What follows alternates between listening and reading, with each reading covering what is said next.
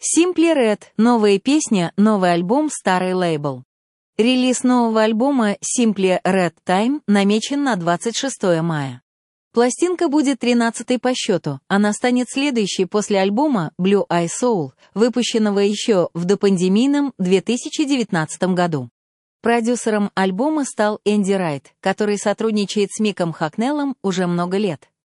Когда началась вся эта ковидная история, и мы оказались в изоляции, я задал себе вопрос, а что сейчас для тебя, как музыканта, главное, поделился своими соображениями Хакнелл. И я понял, что в первую очередь я автор. Это понимание стало отличным стимулом для написания новых песен, я целиком погрузился в творчество. А тот факт, что жизнь вдруг резко изменилась, изменила и подход к текстам песен. Как мне кажется, они стали более откровенными. В этом суть нового альбома. Одновременно с анонсом альбома Simply Red опубликовали первый сингл, песню Better With You. Песня возвращает меня к первой фазе моих взаимоотношений с будущей женой, с которой, как я помню, познакомился в Милане, смеется Хакнелл. Это было в середине 80-х, и я тогда был тем еще тусовщиком, что называется полностью безбашенным. Плюс еще и гастроли по разным странам. Но в определенный момент я задумался, поняв, что это путь, ведущий в тупик.